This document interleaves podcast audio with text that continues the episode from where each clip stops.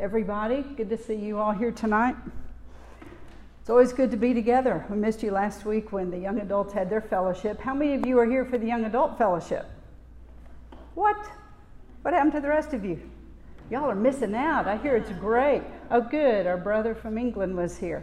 So I'll introduce this table back here is from the motherland, England. All y'all can wave to us. They are uh, from Horsham, England. We have for 20 years as a church sent small groups on mission trips over there, and they've done outreaches over there, and they have uh, welcomed them and taken care of them, kept them in their homes, and opened doors for outreach. And so we've had the opportunity to have them here this week, and we're hoping that we'll have more crossover. So hopefully it won't just be the college that go over. Maybe next time we can take senior adults over there, right? Or a mixture of senior adults and young adults? That would be great. Okay. So last week, from Sunday afternoon until Tuesday afternoon, we had our annual staff retreat, church staff retreat. We worshiped, we heard great teachings, we were challenged to die to self more fully, which is includes what we're looking at tonight. It was also mentioned that we don't want to be just a disciple making church, which Highland is becoming, that's becoming part of our identity in the city, that we are a disciple making church, and we praise God for that. We've prayed for that. We're so glad to see that. But it was also said that we need to be and we want to be a church that makes disciples that make disciples. We want to make disciple makers. We don't want to just stop with a bunch of disciples. We would like to train a whole multitude of people to be disciple makers, where everywhere they go, they're looking for people to invest in and to disciple in the ways of the Lord. So, of course, we're praying all that for all of you and for us as well. We all want to be disciples, right? But we don't want to stop there. We want to obey the Great Commission to go and make disciples of all the nations, to be a disciple making people, individually and corporately. So, um, we are praying that you and we will be strong, committed disciples of Jesus ourselves. That means we'll all be grounded in the Word. We'll know how to pray the Word. We'll have effective prayer lives. We'll live godly lives. And then we will be disciple makers where we invest God's Word, His life, His will, even into the lives of other people. If we will prepare for the harvest of souls that we believe is coming in, if we will prepare for it, God will faithfully send us a harvest. So we don't just want to stand by and see people come into the kingdom of God and then we don't know what to do with them. We want to be ready so that when the next harvest of souls starts coming in, we have dozens and dozens, if not hundreds of people equipped to start making disciples. So some of you may have heard that last night here on our campus we had 1,100 college students that were here and it was four different college ministries in the city of Waco that came together at Highland and had a joint gathering together of worship and the word and so forth. There's already prayer into what God wants to do next year on Baylor's campus. There's already a lot of prayer into Waco being a, a, a city of discipleship culture, and we all want to be part of that. You know, people come here from all over the world to go to the silos. Wouldn't it be great if people came here just to hear about Jesus? That they heard that Jesus lives in Waco and they want to come be a part of what Jesus is doing here. They come here just to be discipled. They give three to six to 12 months of their life to live in Waco so that they can be discipled in Waco. Wouldn't it be great if we had prayer ministries and healing ministries that people knew they could come here and be healed physically, emotionally, mentally? They could go back a changed person, alive with the Spirit of God, ready to do everything He's called them to do. Would that be great? That's our prayer. That's what that is what's heavy on our hearts. The Lord did not bring us all here for such a time as this for us just to relax. You know, none of us are going to retire. We're all going to go out in a blaze and then just step right into the kingdom of God, into heaven. All right, so tonight we're looking at Matthew 5 5, and we're going to quote together Matthew 5 1 through 5. So if you will join me I know you might have a little bit different versions. That's okay. Let's all talk real loud over each other. Okay? So let's start in Matthew 5, verse 1. And seeing the multitudes, he went up on a mountain. And when he had sat down, his disciples came to him. And he opened his mouth and taught them, saying, Blessed are the poor in spirit, for theirs is the kingdom of heaven. Blessed are those who mourn, for they will be comforted. Blessed are the meek, for they shall inherit the earth. All right, so tonight we're looking at the meek that inherit the earth. And before we get into it, we're going to sing happy birthday to Lauren Blake. Happy birthday, Lauren. Happy birthday to you. Happy birthday to you. Happy birthday, dear Lauren. Happy birthday to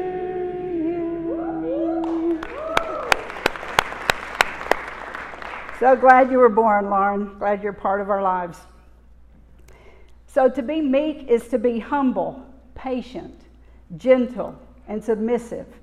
Humility is the chief characteristic of godliness, it's the foundation of all the other Beatitudes.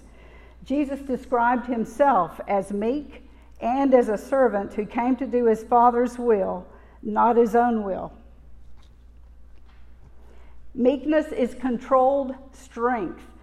Uh, and let me just step in to say you can try to follow me in your book. I won't exactly follow it, though. I've kind of had fun with my own notes here.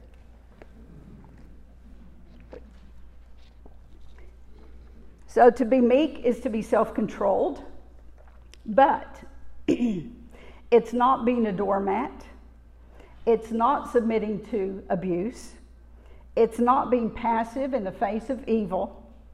That's not meekness. Meekness is being yielded to and led by the Holy Spirit, standing up for what is righteous and good and pushing back against what is evil. It's speaking up at the right time under the unction of the Holy Spirit. What we don't need are a bunch of passive believers that watch evil encroaching in more and more and do nothing about it. To be meek means we choose God's will instead of insisting on our own rights. It's the opposite of a grabbing spirit, a vengeful and resentful and angry spirit. It's the opposite of an attitude of entitlement that we see so much in our Western culture. We need to have the attitude that no one knows us anything. It's a great attitude, right? No one knows us anything. Everything we have is a gift. Salvation's a gift. The air we breathe is a gift. Our relationships are a gift. Our health is a gift if we have that attitude, that will help us to cancel debts, to forgive others, not just the person who ran into our car last week in a parking lot, not just the friend who unfriended us on Facebook. It also means forgiving parents for years of neglect or abuse. It means forgiving authorities, employers, siblings, spouses, Children, some of you need to forgive children, some of you need to forgive your parents. When we are hurt or offended, we choose to forgive and we follow that forgiveness with the thought, You owe me nothing. This has helped me so much in being able to keep a clean slate and forgive quickly.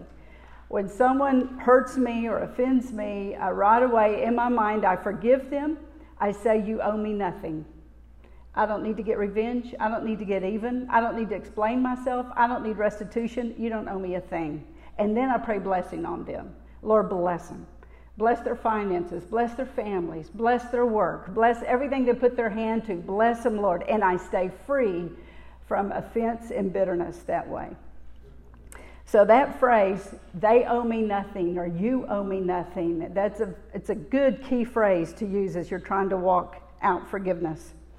In God's kingdom, we don't hold on to grudges, we don't get even, we don't offend, and we're not easily offended. We give up the attitudes of, I deserve this, or I deserve to be angry, or it's my right to get even. It's my place to say my position on this. We give up even our right to our own opinion and expressing our own opinion. We're dying to self. That's what happens in God's kingdom. We take up our cross and we die to ourselves. That's meekness. That's the whole picture of meekness. We humble ourselves to seek reconciliation when there's a damaged relationship. We don't wait for people to come to us, we go to them. That's what Jesus said. He said, If anyone sins against you, you go to them. And then he said, if you sin against anyone, you go to them. It's always on us to go to the person to seek reconciliation. In God's kingdom, there are no comparisons and there's no competition. We don't need to compare your gift against my gift, someone's talent against someone else's talent. In fact, it says in Corinthians if we compare ourselves with each other, we're not wise. It's not a wise thing to do. And if you ever notice, the word competition is not in Scripture. There is no such thing as competition in the kingdom of God. We're all on the same side. We all want to get to the kingdom together. We want to make sure no one lags behind. We don't leave anyone behind. This is a team sport, and we're all on the same team. Isn't that fun? I love that. The words that should describe us in the new covenant are words like trust, love, relationship, interdependence, and harmony. We prefer one another. We look out for the interests of others. We look for ways to serve. This is all part of being meek. This is all part of being humble. Trusting God is the key to humility. Let's turn in our Bibles to Psalm 9. We're going to read verse 10. Psalm 9, verse 10.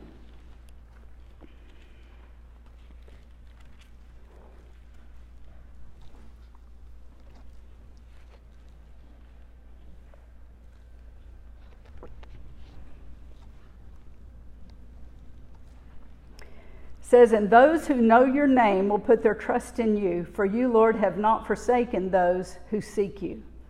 Those who know your name, those who are intimately acquainted with your name. It's the Hebrew word Shem, and it means your person, your nature, your character, your reputation. Those who really know you, they are acquainted with who you are, they will put their trust in you. They know you're trustworthy. They know that you have not forsaken those who seek you, and you will never forsake those who seek you. So we could paraphrase that to say those who know your nature, those who know you personally, will trust you. They find it reasonable to do so because they know you. They know you intimately. They've experienced your faithfulness. When we really know the Lord, not just know about Him, not just hear Him preached on Sundays, not just read a few good books about him, but when we really know the Lord personally, we hear his voice, we know his will, we know his ways, we know the scriptures. When we really know him, we will trust him. We'll believe that everything he does is motivated by love. When we trust him, we easily submit to him. We trust his plans for us. We trust his promises to us. We trust his character, his motives. His priorities become our priorities. We love what He loves and we hate what He hates, and we begin to align ourselves with Him. And that only begins to happen as we get to know Him personally. We don't align ourselves with Him when we only know Him from a distance. It's when we know Him intimately, personally, that we start that correct alignment of righteousness. One of the downfalls of those who serve the Lord um, is that they're too busy doing kingdom work and they don't spend enough time with the king. We need to be careful that we have enough time with Jesus. Don't ever sub- substitute ministry for your own time with Jesus. Don't even substitute family for your own time with Jesus. Jesus needs to be number one. He needs to be our first love, our first priority. Don't substitute anything else. Don't let anything become an idol as we fellowship with the Lord and we're hearing His voice and we're talking with Him, we're having this rich communion with Him, we become more and more gentle, more humble. We grow in wisdom. We are taking on His likeness. If we are intimately acquainted with Jesus, who is meekness personified, we will reflect His nature of humility. Let's turn to Philippians chapter 2.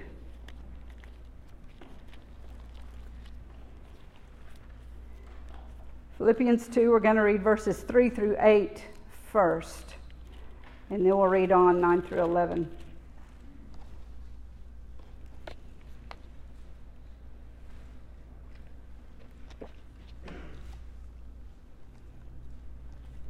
Philippians 2, starting in verse 3. I want you to just see all of the definitions of humility and meekness here.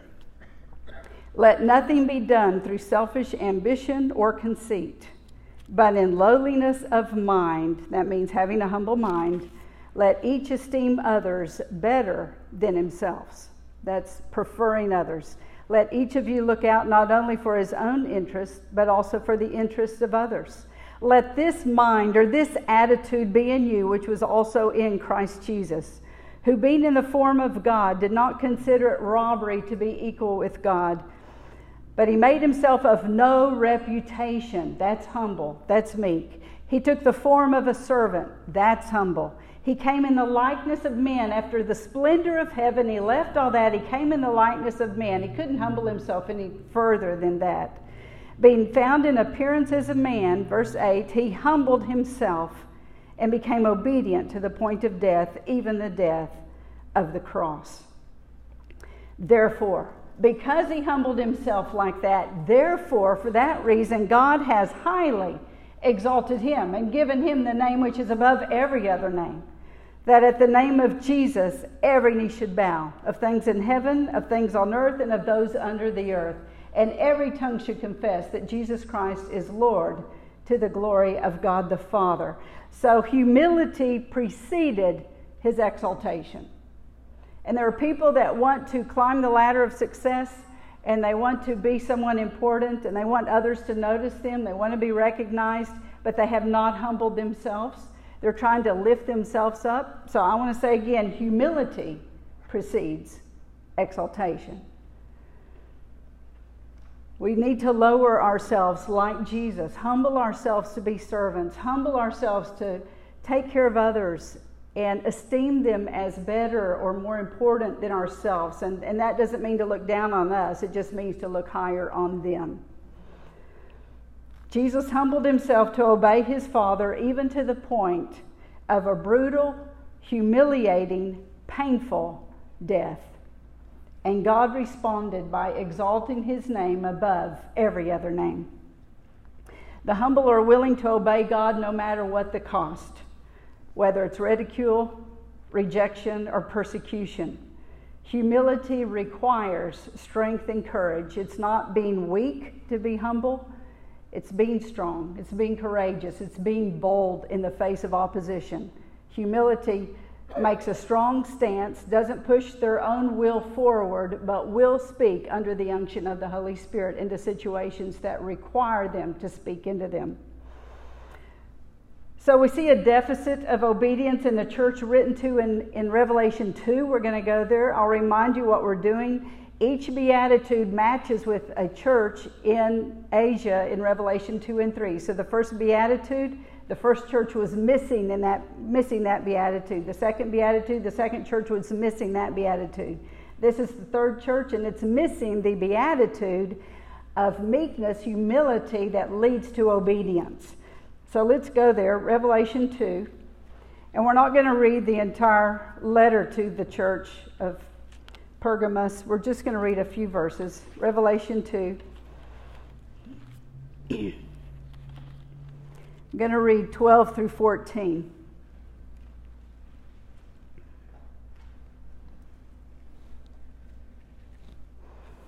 So, not only were these seven churches missing the seven Beatitudes, but God Himself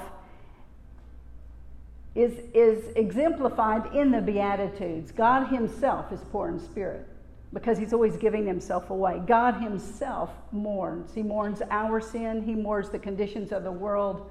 God Himself is a suffering God, and the church in Smyrna did not want to face suffering again, and so that matched that one. And now, Jesus, as the Son of God and as divine Himself, is the perfect example of obedience which is what this church was lacking. So let's start in verse 12. To the angel of the church in Pergamos, write, These things says he who has the sharp two edged sword. I know your works and where you dwell, where Satan's throne is. And you hold fast to my name and did not deny my faith, even in the days in which Antipas was my faithful martyr, who was killed among you where Satan dwells. Historically, Antipas was the first martyr in that city. But I have a few things against you because you have there those who hold the doctrine of Balaam, who taught Balak to put a stumbling block before the children of Israel to eat things sacrificed to idols, and to commit sexual immorality. So I just want to break this down a little bit. In verse 13, Jesus commended this church for their faithfulness, but in verse 14, he reproved them for idolatry and immorality, which were the doctrine of Balaam. So the story of Balaam is found in Numbers 22 through 25. You can read that yourself. But basically, Balaam was paid to curse the Israelites. And when he saw that God would not let him curse his people, he knew the only way for Israel to come under a curse of failure was for them to disobey God. Once they yielded to pride and immorality, they would be susceptible to failure in battle. The Israelites lusted after the Moabite women, and soon they worshiped their gods. And as a result, they came under God's judgment. This was Balaam's scheme. He knew God's people could be drawn away and enticed by their lustful desires, and that their compromise would result in their defeat. So Israel's strength was dependent upon her obedience to God. When the Israelites were meek and obedient, they had victory in battle. It's the same with us. That's why it's important for us to look at this. Because out of the Lord's love for us, He will confront the sin and worldliness in our hearts so that we can repent and live victorious lives in Him as obedient, humble children. When we resist the Holy Spirit, we resist His conviction, we walk in compromise, we walk in disobedience, we develop lousy attitudes and carnal attitudes, we hang on to those, we live defeated lives. We are not victorious in battle. And the battle, as you know, is intensifying in this day. And we need to walk in victory in the situations around us. So we dare not allow sin or compromise or worldliness to have a foothold in our lives. We need to be free of these things. So let me ask this Is there anything between you and the Lord? Is there someone you haven't forgiven? Is pride your downfall? Pride's the downfall of most people. Is it something you wrestle with? Has it led to immoral thoughts or immoral behavior? James 4 6 says, God resists the proud, but he gives grace to the humble. We all need grace, so we need to humble ourselves before God so that we can receive that. Jesus said in John 5 44, How can you believe, you who receive honor from one another, and you do not seek the honor that comes from God only? In other words, how can you have faith in God and depend on Him when you are looking for recognition and honor from men? T.S. Eliot wrote Humility is the most difficult of all virtues to achieve. Nothing dies harder than the desire to think well of oneself. Pride causes us to seek recognition and glory. When we are humble, we affirm others, we encourage them, and we seek God's honor and God's glory. We're not looking for who is noticing us, we're looking for whose eyes are fixed on Jesus. The mantra of today is it's all about me. It's all about me. My sister just sent me a link to two of her grandchildren. One is four and one is three. And the four year old is standing there saying, It's all about me. It's all about me. It's all about me. And so then the three year old climbs up on the beam next to her and says, It's all about me. Of course, she doesn't speak that clearly. It's all about me. It's all, and they're both saying it's all about me, and I'm horrified listening to that. I'm thinking, okay, it's cute, but they're learning early that it's all about them. And that's what we don't want kids to grow up feeling because the problem is we get to be our ages and we think it's still all about us. We think life is about us. It's about our comforts. It's about our happiness. It's about what we want to do with our free time. It's, it's about what we choose in life. And yet, it's not all about us, it's all about Him. All of our lives are about Jesus. We live for His glory, we live for His pleasure. We've been translated out of the kingdom of darkness into the kingdom of light. It's all about Jesus. It's all about His glory. It's all about His honor. He's the majestic King. It's His name that is above every name. It's at His name that our needs will bow and our tongues will confess that He is Lord. One of our main disciplines as believers is the discipline of prayer. And we've heard a lot about prayer. We're about to hear a whole lot more about prayer because that was one thing that was spoken about at our retreat. We want to be a house of prayer, and we want individually to be houses of prayer. All of us should be walking houses of prayer. We want every ministry to be a ministry of prayer. So, humble people know their need of prayer, and they will engage in prayer because they know they need God. They know they can't do anything apart from Him, as it says in John 15 5. You can do nothing apart from me, Jesus said. So, humble people know that. They know they can't do anything without the Lord. So, they are deep people of prayer. They know their families won't make it if they don't pray. They know their children and grandchildren won't walk with Jesus if they don't pray. They know their neighbors may never come to faith in the Lord if they don't pray. They know that laborers won't be sent to the harvest fields if they don't pray. And so they take prayer as a, as a personal possession and it drives them. It's not just a discipline and a duty, it's become a delight. It's become a major part of their lives. They love to pray. And they love it when the Lord responds and they have this dialogue with the Holy One of Israel. It's amazing. We should all have a prayer life like that. That's not just for the famous people, that's not just for the big evangelists and the prophets and the apostles. That's for all of us. We all need to be men and women of prayer. When we don't pray, we are showing our independent attitudes toward God. We're showing that we can live without Him that we don't need his strength, we don't need his wisdom, we don't need his counsel. We can do ministry by ourselves, we can do our life by ourselves, we can do our marriage by ourselves, we can raise our children by ourselves. Can you hear the futility of that? We can't do any of that without him. We need the Lord. We need his wisdom and counsel. Therefore, we need to be people of prayer. And humble people will avail themselves to this discipline, to this gift that God's given us. We're going to do business with God tonight. Before we go into our small groups, we're going to pray. And I'm going to ask you to kneel if you're comfortable kneeling, if possible, at your chair, or to come up here and kneel around these stairs. We prefer to call it the altar. and let's search our hearts. Do we need to confess pride before God? Do we need to ask God to forgive us of pride and to uproot it out of our lives? Don't just say, God, I'm sorry for my pride. I confess it. Say, Lord, I repent of pride. Will you uproot it out of my life? I don't want this in my life anymore. This stinks. Get this pride out of my life. I don't want to be self serving. I don't want to be self centered. I want everything about me to be focused on you. So you might want to deal with pride at the altar. You might want to confess sins of willful disobedience, where you've chosen willfully to compromise or to disobey. You know the Lord told you to do certain things, you didn't do it. You might believe that there's some worldliness in your life that you need to confess, where you love comfort or you love material things or pleasures more than you love Jesus. You might want to confess that tonight. Ask for His deliverance, for His healing his freedom. You might want to confess a lack of private prayer, a lack of private worship. You might want to confess Jesus is Lord again because you realize He's been your Savior. You've walked with Him as your Savior. But is He your Lord?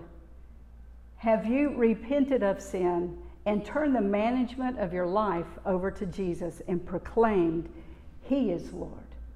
We are not, and it's all about Him. Today in our morning staff devotions, we sang this chorus. You'll recognize it. Lord, I give you my heart. I give you my soul. I live for you alone. Every breath that I take, every moment I'm awake. Lord, have your way in me. That's a prayer of a humble person, a meek person. Lord, my life isn't about me, it's all about you. Lord, live your life in me, have your way in me. So let's spend a few moments in prayer. When I say a few, we may be here five to 10 minutes in prayer because you can't really do business with God in, in like 30 seconds. So let's, let's seriously spend some time before the Lord. You know, this, there, if, you if you've been involved very much with Jewish things, you will know this. And if you haven't been, then, then I will just tell you. The way God has set things up, when there is a feast of the Lord, when there is a serious, solemn assembly of the Lord, He hears the prayers of His people in a whole different way. It's like there's an open heaven. And in Israel, we knew that. The Jews know it, the believing Jews know it, the believing Arabs know it.